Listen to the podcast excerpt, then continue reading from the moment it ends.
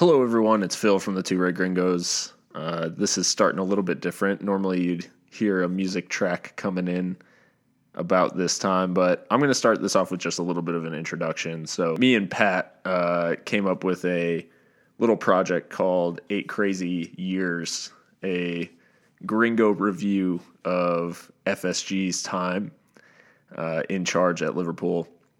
And we put this together. Uh, it was one long night of recording, and it went a lot longer than we thought it would. Uh, so we've decided to break these up into episodes.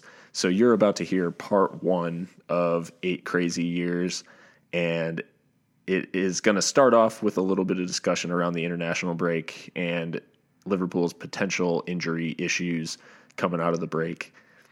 And then we're going to move into the first part of Eight Crazy Years, which is defined by ten eleven and eleven and twelve seasons, the Hodgson and Dalglish eras uh, under F S G. So I hope you guys enjoy this series, and uh, we had a lot of fun putting it together. So let us know what you think. Follow us at Two Red Gringos on Twitter. Head to two red gringos dot com for any past episodes. And be sure to follow us on Instagram as well, Two Red Gringos, and uh, subscribe on iTunes or Google Play and let us know what you think. Enjoy the show.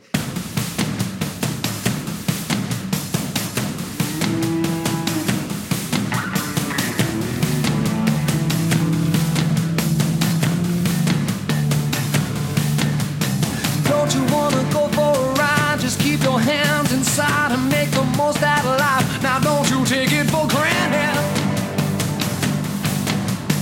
Life is like a mean machine, and made a mess out of me. It let me caught between like an anchor dream. I was stranded. I was stranded.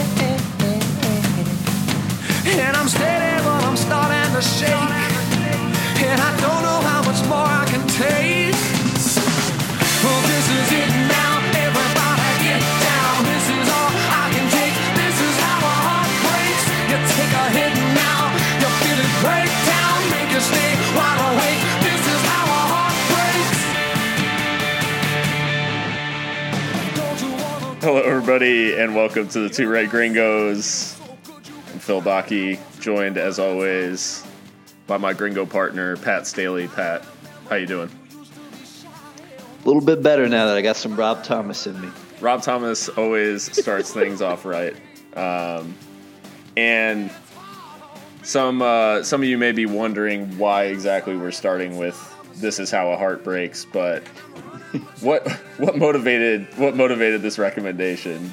Oh, I thought you were leading it into no. What, what motivated yourself? No, what? it was it was the the international heartbreak, which we are painfully going through today, which has kind of been a little, you know, we, we've had a little roller coaster of emotions, to to quote the other guys, or no ballet ballet of emotions in terms of Salah and Van Dijk's injuries. Kind of not being injuries, and then it turns out like the starting eleven is just decimated. So we have our international heartbreak thanks to Rob Thomas. Yeah. And also thanks to Jurgen Klopp and the Two Red Gringos' very own Phil Bakke for giving us this impending doom.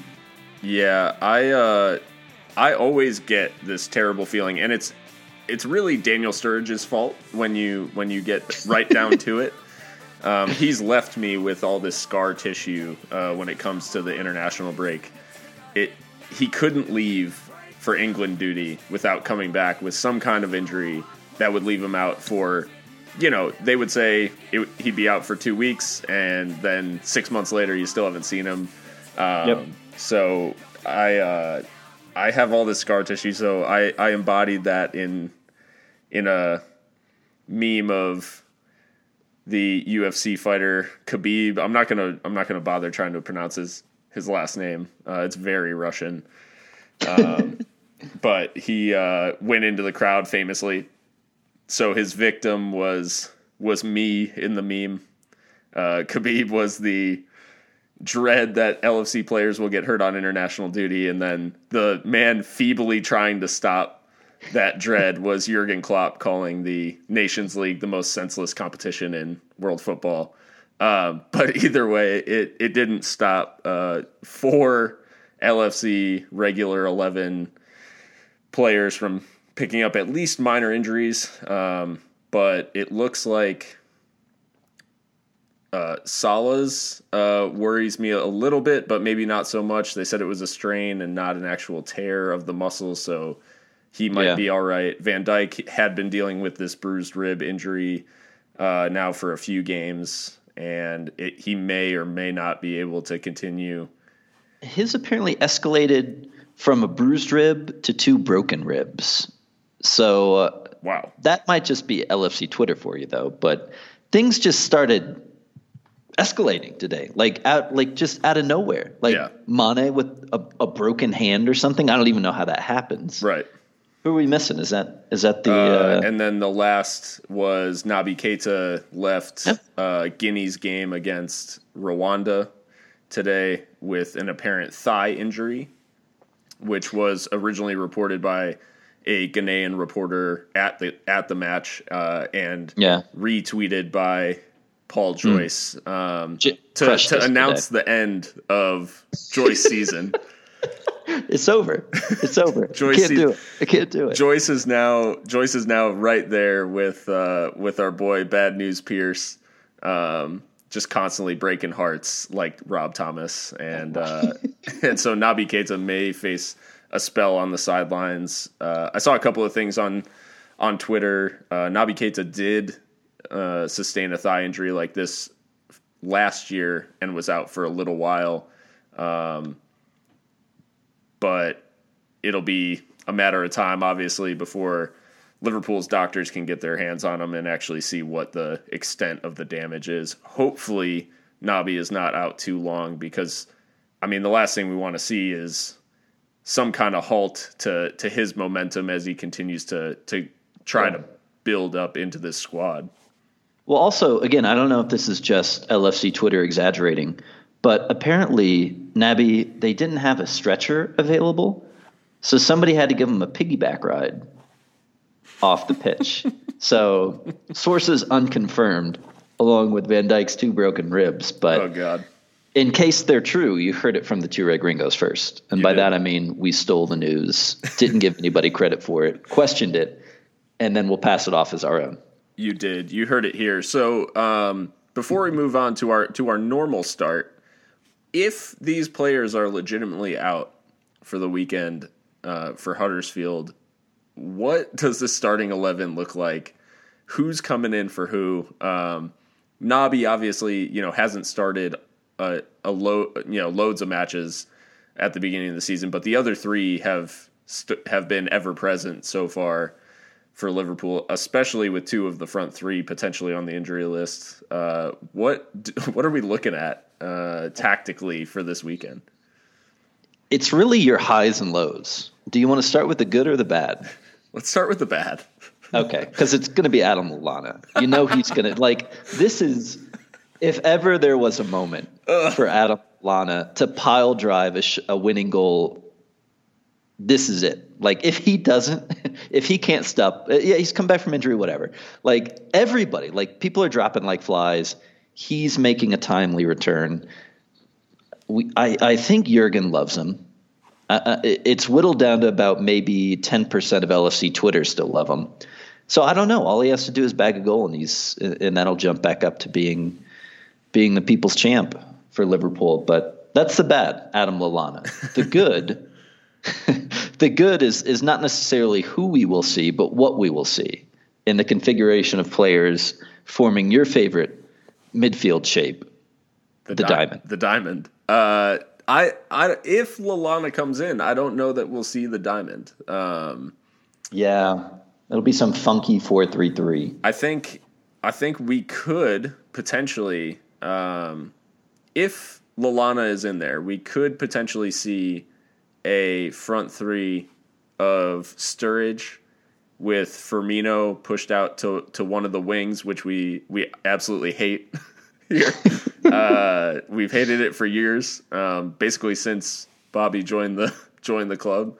Um, mm-hmm. And sh- uh, we could see Shaqiri on the right of that front three, and then uh, Lallana certainly could be the, the most attacking of a of a, a midfield three. Uh, I would love to see a midfield that is Shaqiri in the ten with Bobby and, and Danny in front of him, because that's just that's tantalizing.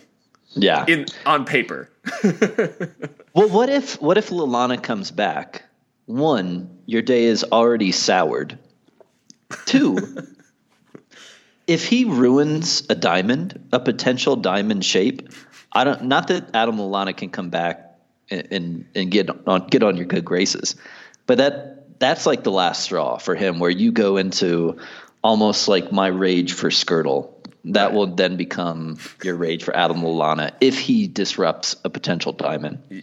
It I I have nothing but support for Lallana if he's in the squad at the time, but I will be the first I will be the first to uh, to throw the I told you so's around if Lallana doesn't produce. Yeah. Um, I I would I, I wouldn't be surprised if we saw him. I think that's a good uh, a good call on your part, but um, you know, what Lallana are we going to see? Are we going to see the Lallana that we've seen for the past, you know, three years consistently? Or are we going to see the Lallana in that one passage of play against Hull for Southampton, you know, over four years ago? Yeah. Well, I don't know. I, the problem with the diamond is I just don't know how it takes shape. One, with Lallana, because I just don't – maybe you stick him in – at the ten, but then you've got nowhere to put Shaqiri unless you put him outside on the wing, and then it probably becomes too wide. The other issue, though, is that if you've got – ideally you would want like a Fabinho at, at the base of it in the six. I don't know if you've got Henderson in the squad. I, I kind of saw it a little bit when they featured, but I don't know if Hendo's ready to – take up just that box-to-box role. Last time I saw him, they, he just kept drifting back, and it, it, it almost became, I don't know, like a four two three one or, or or something like that. So I think maybe the four two three one is a little bit more, I don't know. We'll probably see that given the personnel, but I don't know. And then it just becomes like outside of, like with Sturridge and, and Firmino, like the, the diamond is really the only shape that could work with them. And Shaqiri as, as, as the head of it, the ten and the diamond, then it kind of makes sense. But then you would probably need to have the, the kind of midfield base of Wijnaldum and Milner operate in that position a little bit more fluently, and then Fabinho or Hendo in the six. So that's how I see the diamond working. But if Lallana's in the picture, I don't know. I, I think he's probably pushed out like somewhere advanced on the left, maybe the right, maybe like right wing. I don't know, but he just fails miserably at, at either of those sides. Or, I mean, alternatively, we could see the Brendan Rodgers five three two or three five two, depending on how you look at it, with Trent and maybe Moreno in wingback, in oh. wingback type configurations and a back three. But yeah, that's, maybe. that's no, a, very Brendan, a very Brendan lineup. I, I guess that depends on Van Dijk. On health of Van Dijk's health too. Yeah, whether yeah, but oh, no. I, I've also I heard mean, that Milner is is hurt and out, like definitely for this next this next match at least. Is it confirmed? Because L F C Twitter was rejoicing today as if he is one hundred percent healthy and fit. Okay, if he if he's fit, then. Then I had just been. I, we're all over. We're all over the place. But you know, L F C Twitter as a source, not not the best. So yeah. yeah. Um. So that is that's about all the preview we're going to give Huddersfield. I think. Um. This is a match. Thank God that, it's versus Huddersfield. Right. Is all we like. Right. yeah. I, I will say. I mean, it's it's a. You must get the three points. There's no. There's yeah. no excuses. I don't care who is playing. Um, it you know it could be it could be the under twenty-ones. We should probably still get a result against this Huddersfield team. We'll talk a little bit about some of some of the teams throughout the years, right, during the F S G reign. Even any of those teams should beat this Huddersfield team. So no excuses. No excuses going Even the most dire yeah. of squads. Um, I'm so just glad the international heartbreak's over. Yeah. Well, the international break is coming to an end, but uh, during this time, we have hit the eight-year anniversary of Fenway Sports Group taking over Liverpool, and that is what we're here to talk about today. We're going to do a Gringo review of mm-hmm. Fenway Sports Group's reign at Liverpool. Um, and in order to to prepare ourselves for that, I think we need to to pick our poisons, because this is not easy to talk about. Uh, there's been some some serious ups uh, during F S G's reign, and I don't want to take anything away from them. But there's been some downs, and uh, I, I think to to get through this, we'll we'll definitely need our poison. So, Pat, what poison is accompanying you on this journey through the through the years? You know, I'm a, I'm a local guy. I like to support the, the little people out there. So right now I have brewed right here in Ciudad, Mexico. Ciudad, Mexico, I, I guess I should say, is uh, a Heineken. So uh, the official beer of of the Champions uh, League and Formula. Oh, no, I thought you were going to say, no, this Formula is the F one, F one. The F one Mexico edition. But no, it's kind of... You know, I don't, I don't, I can't use it as an analogy to sum up F S G's reign, but there's no, there's really nothing positive about it. Why I like it, I have absolutely no idea, but I keep going back to the Heineken. So, but I also have as a backup the uh, Carta Blanca, the original beer of Mexican beers. So, yeah, like I said, keeping it local, helping out the little guys. Yeah. No, definitely. The the craft breweries that are Heineken and Carta Blanca.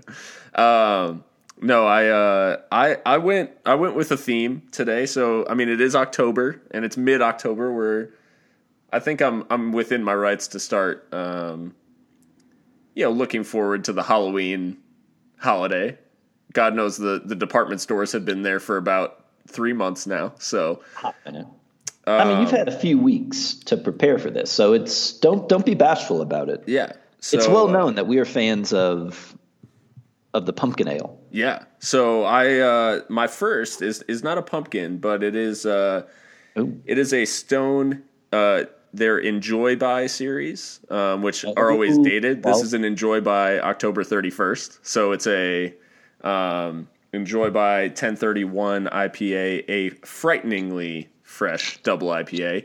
Um, mm-hmm. So that's where I'm starting off. And then I'm going a little more, uh, a little more mild, uh, but I've got the Dogfish Head Pumpkin, which Ooh. is a, a classic. Um, and, uh, yeah, pick this, pick this bad boy up at Specs. So, um, yeah, I'm, uh, I'm enjoying, enjoying my choices tonight. I'm going with a very Halloween, Halloween theme here. For I this. like it. The, the pickings are slim here.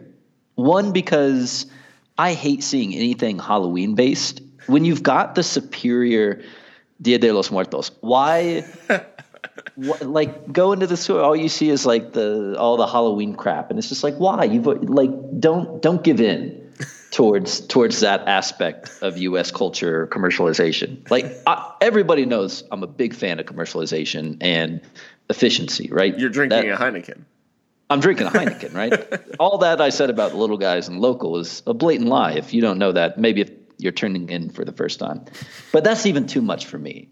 But it's so hard to find oh, – maybe – I think Bohemia produced um, kind of Halloween or Dia de los Muertos themed beer, but I haven't seen it yet. So I'm not finding pumpkin anywhere in any of the like the little craft stores that I go to, the big supermarkets, anything like that. So I'm I'm hurting for it, but I'll be I'll be stateside come Thursday, so I'm gonna be on I'm gonna be hunting. I uh, last year in Central Texas there was some kind of pumpkin embargo or drought or something. I, I don't know how to describe it, um, but that fall it's no like pumpkin beers on offer, like in really? any store. It didn't matter if we went to Whole Foods, like in Austin. Um, I mean, anywhere we went, any any like craft beer store, you couldn't find a pumpkin beer to save your life. And now um, I've sounds suspect. I guess I've come out of the desert and uh, and I'm back back on the pumpkin game. Um, but yeah, so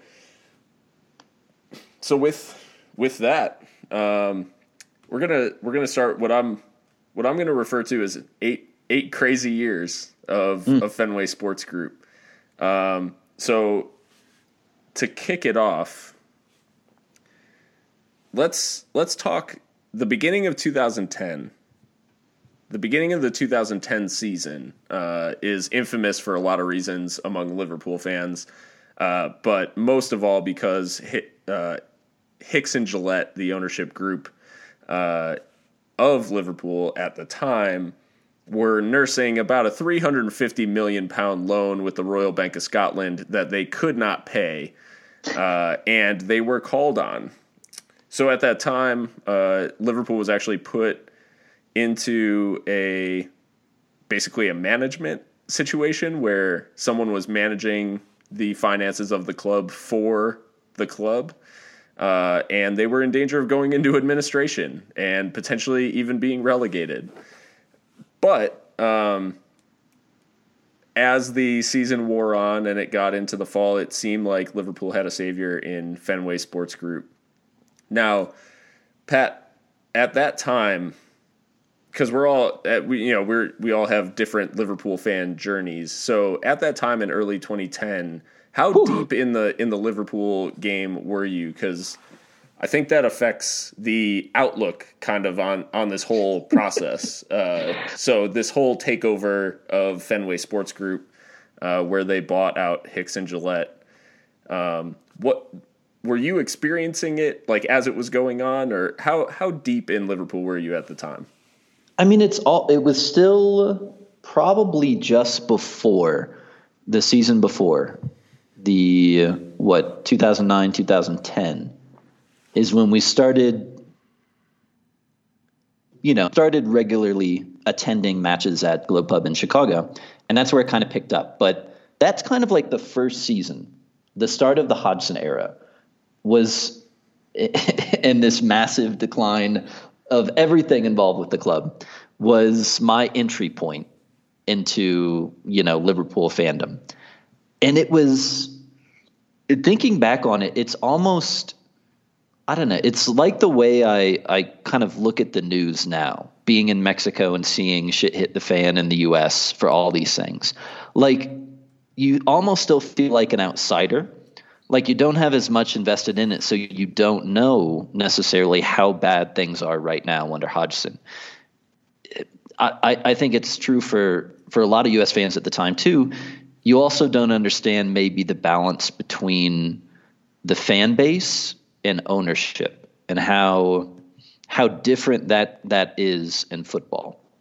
And so it was it, – It's way, way, way, way, way too mild to just say it was like a learning experience, because for, for you, for other fans of the club, it was well beyond that. But for me, it was like just like this crash course in all the things that could go wrong. And, and it helps you to understand the club, but also, I don't know, it, it kind of frames the way that we look at even leading up to success that we've had under Klopp. And when we look at this era under F S G, we can't really point to much success. And the best of times that we've had often accompany the worst of times too. But it it is a really good indicator of how Liverpool fans feel now, and all this shit that's come up about other fan bases saying like, oh, Klopp hasn't Klopp hasn't won anything, he hasn't done anything. And I think my kind of journey through being a Liverpool fan kind of encompasses why we love and appreciate Klopp so much at this time, is because we've had some almost, a, you know, almost a better part of a decade, just some dog shit years. And it, it's good to look back on it, because whether you're just looking at the squad or different events, like how far we've come to this point now, but But no, it's not, like when you look back at Liverpool's history, like this is a this is a dark era of uh, of a club, right? So it's it's it's been it's been a scene, man. I think I think the interesting thing about F S G's tenure is that looking at it from right now, and if you look at your immediate surroundings, you know, now in two thousand eighteen, in with a squad that's joint top, uh, you know, one of the best defensive pairings in the in the you know pr- Premier League, uh, emerging with with Van Dijk and Gomez. It's so easy to see everything through, you know, off the back of a, a Champions League yeah. finalist year. It's so easy to see things through kind of rose-colored glasses. But obviously, the the upside here is that we're trending in the right direction uh, under F S G. It's just taken a lot longer than I think a lot of people kind of expected. Um, under new ownership and with with involved uh, owners, even though um, they're not, you know, involved to the level of, or, you know, committed to the level of investment maybe of of a city uh, who's just going to pump billions into the club um, of yeah. their, their extra oil money. But um, but F S G, from the beginning, it, it always seemed like a, a responsible ownership group that was that was willing to to put the put the work in and progress us in the right direction. So I think that's the one thing that we can take away, especially since they've hired Klopp, is that the club is going in the correct trajectory and, and not we're not regressing. Uh, because I, I can just say that from you know from someone who I, I started paying attention in, in the mid two thousands, but it was you know it was a very casual kind of attention, uh, you know, starting in oh five and, and kind of going from there. But yeah. oh eight, oh nine was the first season where I really was invested and, and was really paying attention, like week in and week out, and watching every game that I could. And like, st- whether it was streaming sites and, and, uh, the yeah. Champions League on E S was on E S P N. So I was streaming all that. And, and so from the heights of that, you know, a title race and a, Uh, you know, a, a run into the Champions League quarterfinals, and like that was kind of the expectation, and it and it seemed around you know kind of Liverpool fans at that time that was the expectation. And so when ten eleven comes around and Benitez is out, um, which you know that was kind of jarring for Liverpool fans, I think, as well, because as a guy who won a European a European championship, uh, you know, a European Cup.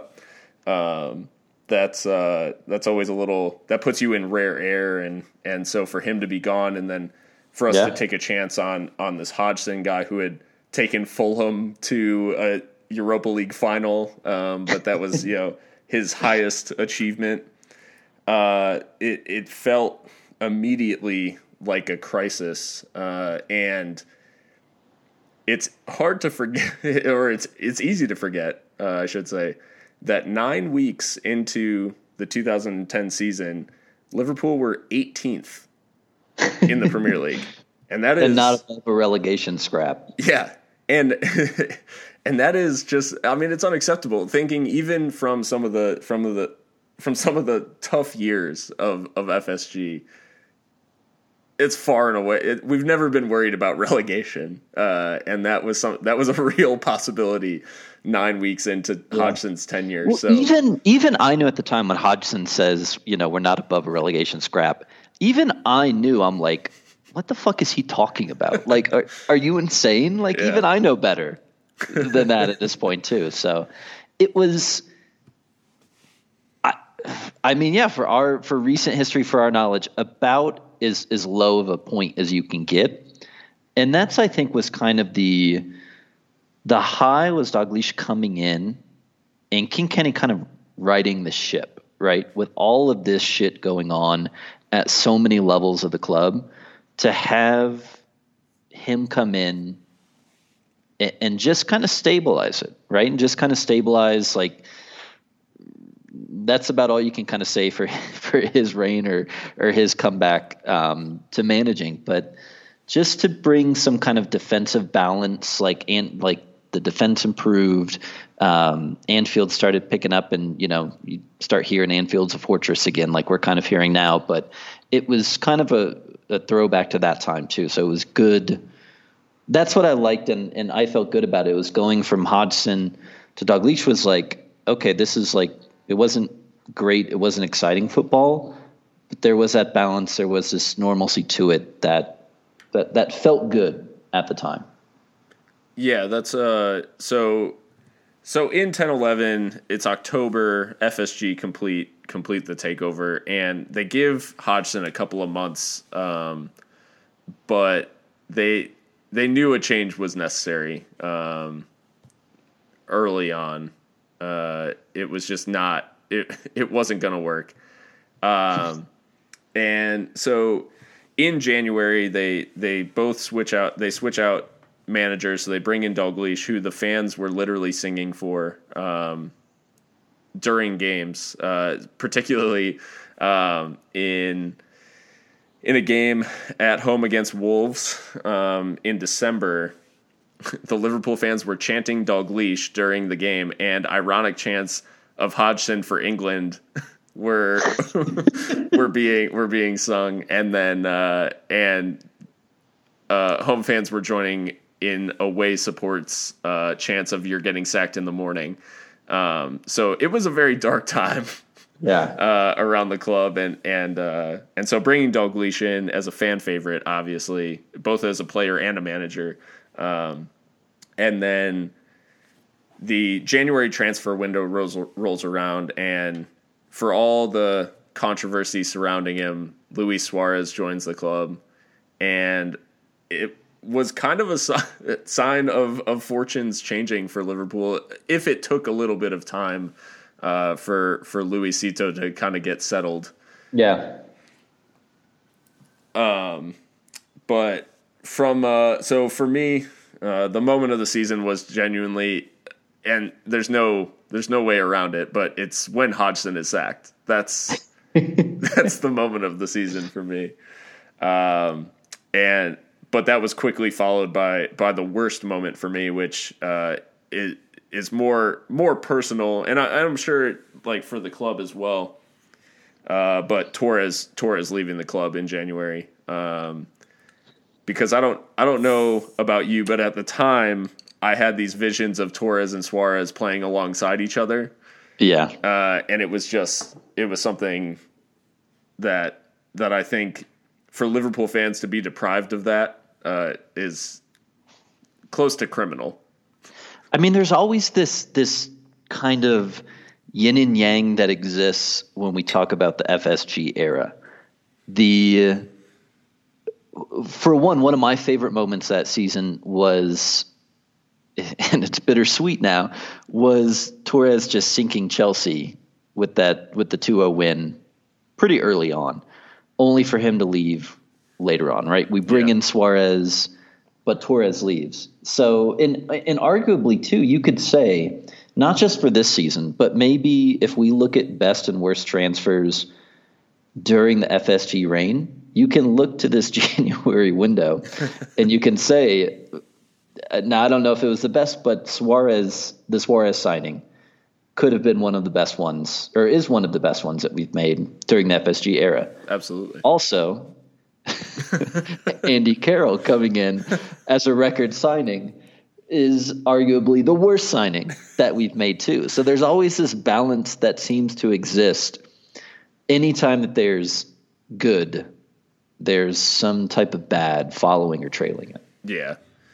Um, for for that mo that is the Torres goal is is wrapped up nicely in the in that uh, he departed for the club that he scored that curler against, uh, which was heartbreaking in its own right. Obviously, him leaving for Chelsea, especially at that time um, when Liverpool and Chelsea's rivalry was kind of at its at its height um, in terms of Mourinho being at the t- at the club and and all that. Um, but yeah.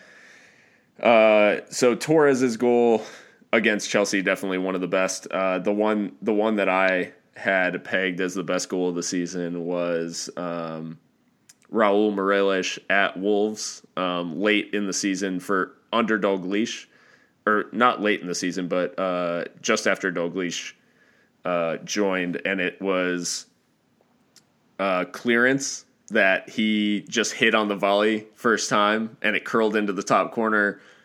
amazing goal, um, despite the fact that Meireles' impact was very brief at Liverpool.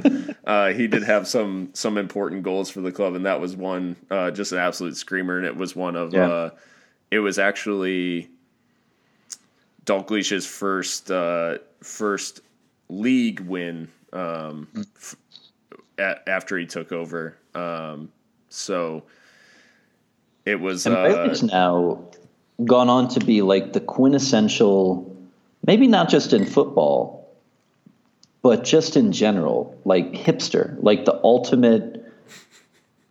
I don't, I, I'm, I don't want to go so far as to say he ushered in the hipster era, but he's definitely pretty responsible for it too, just in terms of the beard, the hair, the clothing, the tattoos. So that's always what I'll remember Meireles for most um, fondly. So, as in terms of the the best player of that of that late season, do you have one player that kind of sticks out um, during that, or is it is it just one of those where we tread we treaded water and and we're able to to survive the season? I mean, yeah, going back that far, even credit to you for finding the goals. My my favorite was I think it was I can't remember if it was Torres's first or second versus Chelsea, but yeah, uh, no, the, se- the second. I mean, even like I want to say, uh, you want to say Suarez, who did Suarez sco- Suarez scored in his debut, right? He did against Stoke. Yeah, but but even that was, and people tend to forget, was that he was, you know, he went through this kind of growing pains or early struggles in, in terms of his finishing too with Liverpool, but the bright spots were there, but. But yeah, I mean, overall, I mean, it's easy just to point to Gerrard and say, like, just about almost every season until Suarez kind of took over. It yeah, was, the, uh, was him leading it. Yeah, absolutely, and and I think so. For me, it is it is Gerrard that season, just because to he he in the past had had these opportunities to leave Liverpool for, you know, better chances at. at trophies and, and perhaps, you know, clubs that would be a little more, spend a little more and, and be a little more ambitious. Uh, and he, he hadn't, he'd stuck through, you know, with Liverpool through thick and thin, and uh, to, to undergo that kind of tough period and then come back. The crazy thing about this season is that Liverpool finished sixth. Oh yeah. In the, They in finished, ten eleven, right? Yeah, right. They finished sixth. So for all of the crisis, um, making the change in October turned out to be a uh, a good move, and they actually ended up finishing sixth and above Everton. So um, not not the worst season uh, of the F S G era, honestly, in terms of league position. But still pretty rough when all you have to to hang your hat on is the... is right. that we finished above Everton. So it's like a Tottenham. Sounds like a Tottenham thing. It say. is, yeah. Uh, it, no, it definitely is. That is some small club, some small club shit. So, um, so we move into eleven and twelve. So F S G's first season. Um, was there a transfer this year that stuck out? That kind of stuck out to you in the summer, um, or? Uh, Or any moments in particular early season? I mean, this was bad. Like this, even even fans look back at Dalglish and say, you know, he got a raw deal. He got us to uh, what we got the League Cup this season. We made it to an F A Cup final. Some yeah. some good moments, absolutely. Even though that League Cup win is kind of marred with with the the penalty kick of. Of one Charlie Adam, right? Charlie that was, Adam, that was, yeah, which we discussed we, last week. Uh, we still made it by, yeah. One so of the worst penalties yeah, ever taken. But if you look, like, these were some horrific, horrific signings. Like, you mentioned F S G bringing in some stability, and I got to call bullshit.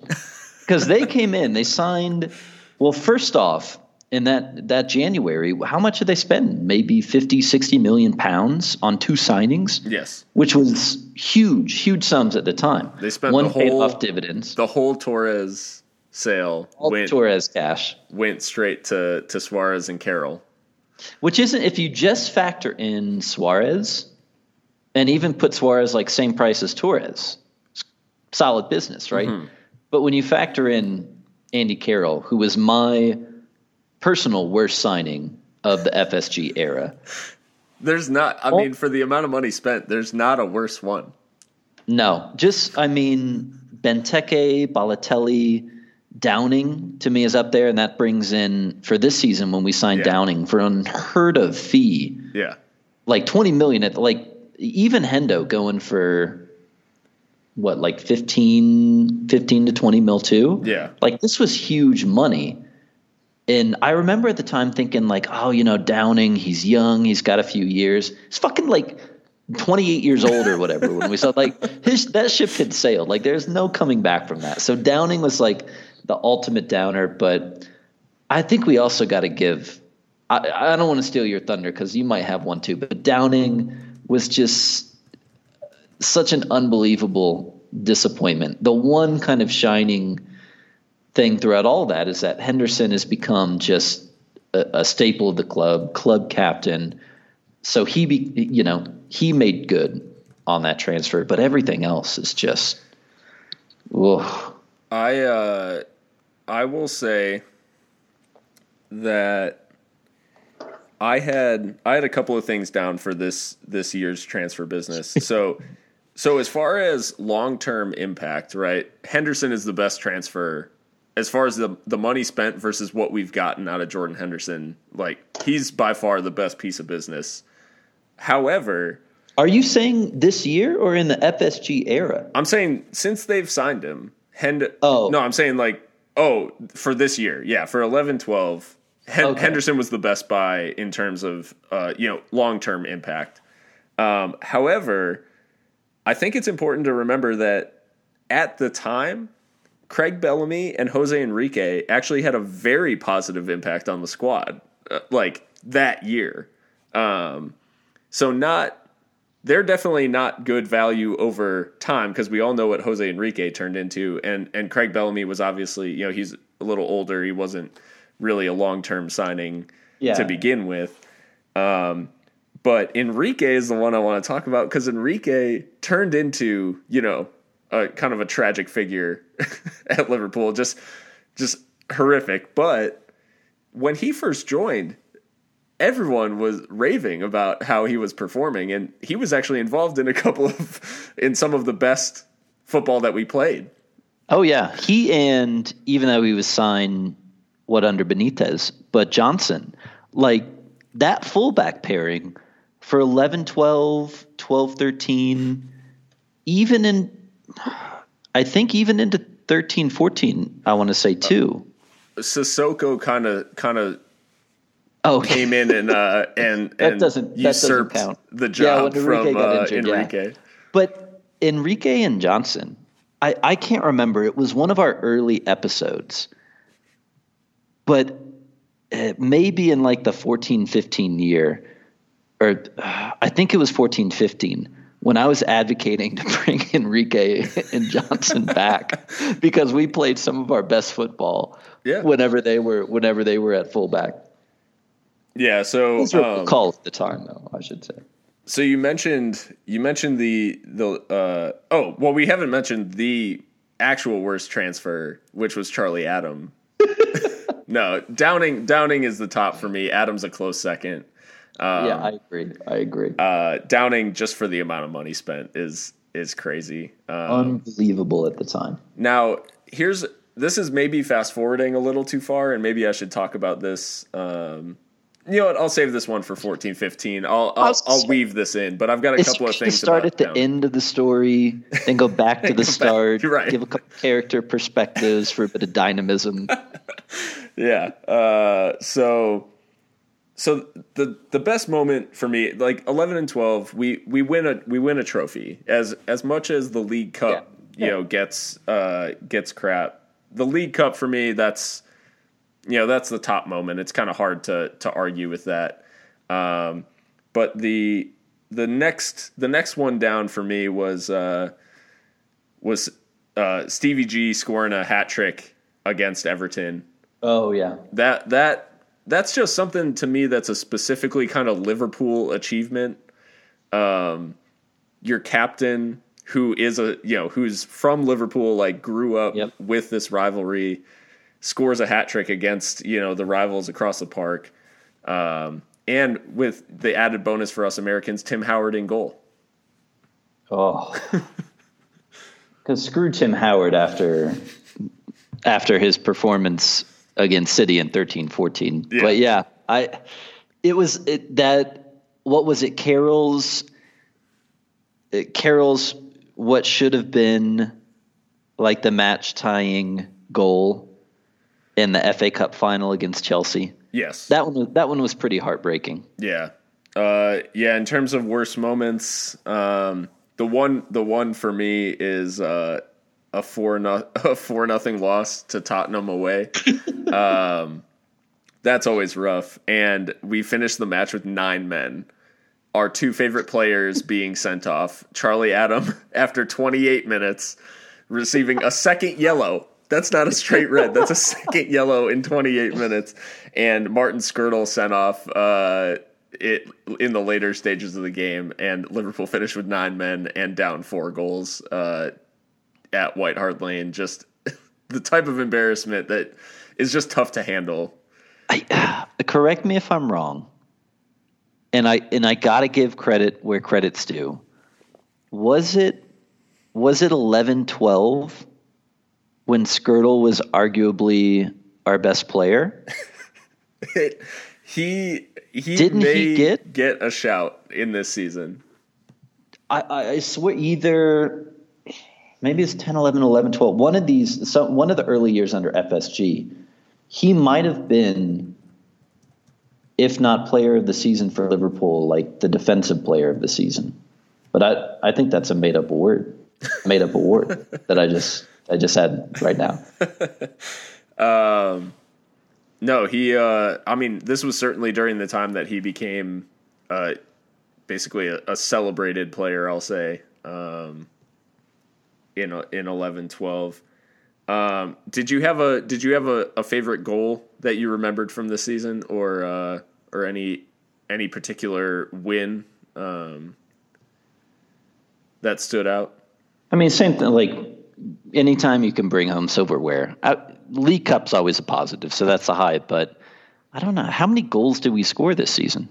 Not many. I, I'm just I'm just gonna say gen, like a general blanket statement that I can apply is a Suarez goal. I don't know I don't know which one because he wouldn't he wasn't bagging them in quite as frequently yet.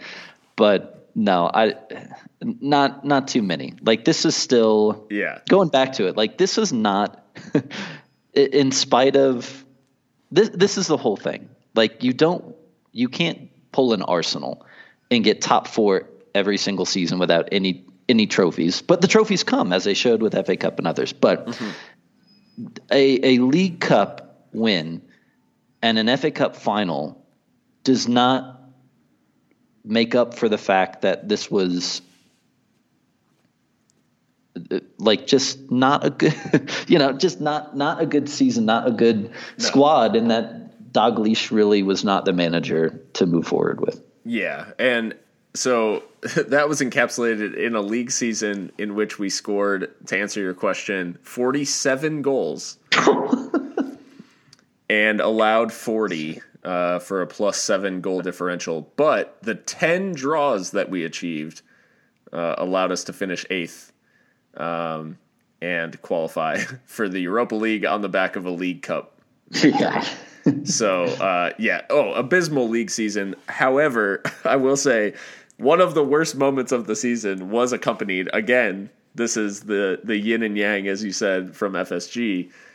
The best goal of the season, hands down, is Sebastian Coates's overhead kick oh, against yeah. Q P R. However, that was a goal in which we took a two-goal lead with that absolute screamer. And lost three to two. Jabril Cissé scoring, scoring for Q P R. A former Liverpool player uh, scoring to to sink the Reds on that particular day. So when you when you have a league season where you surrender a two goal lead away to Q P R, um, yeah, that's just a bad year. There's nothing of, more you can say of, about it. A lot of bad things happen against Q P R, at least two. Yeah, and and so you can see, like you said, a lot of people gave stick to F S G for for firing Dalglish because he did he did win a trophy and he got us to another a cup final. However, that type of league performance is just, no. I mean, there's no signs no signs that it's getting better from from forty-seven goals for in a, in a thirty-eight game season. That's just.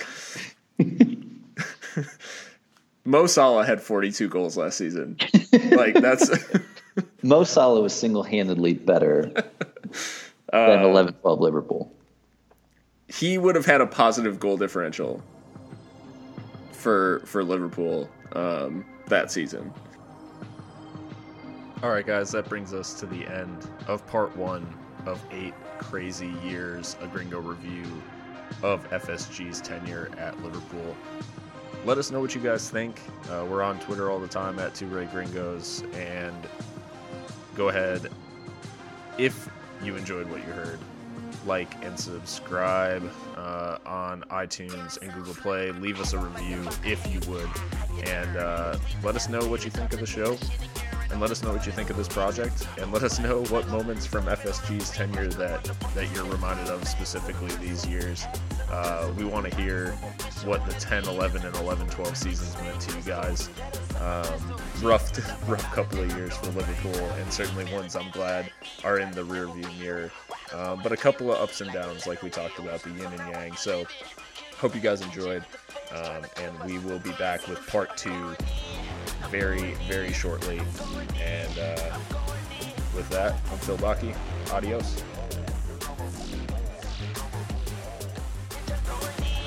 I'm going in, I'm going in, I'm going in.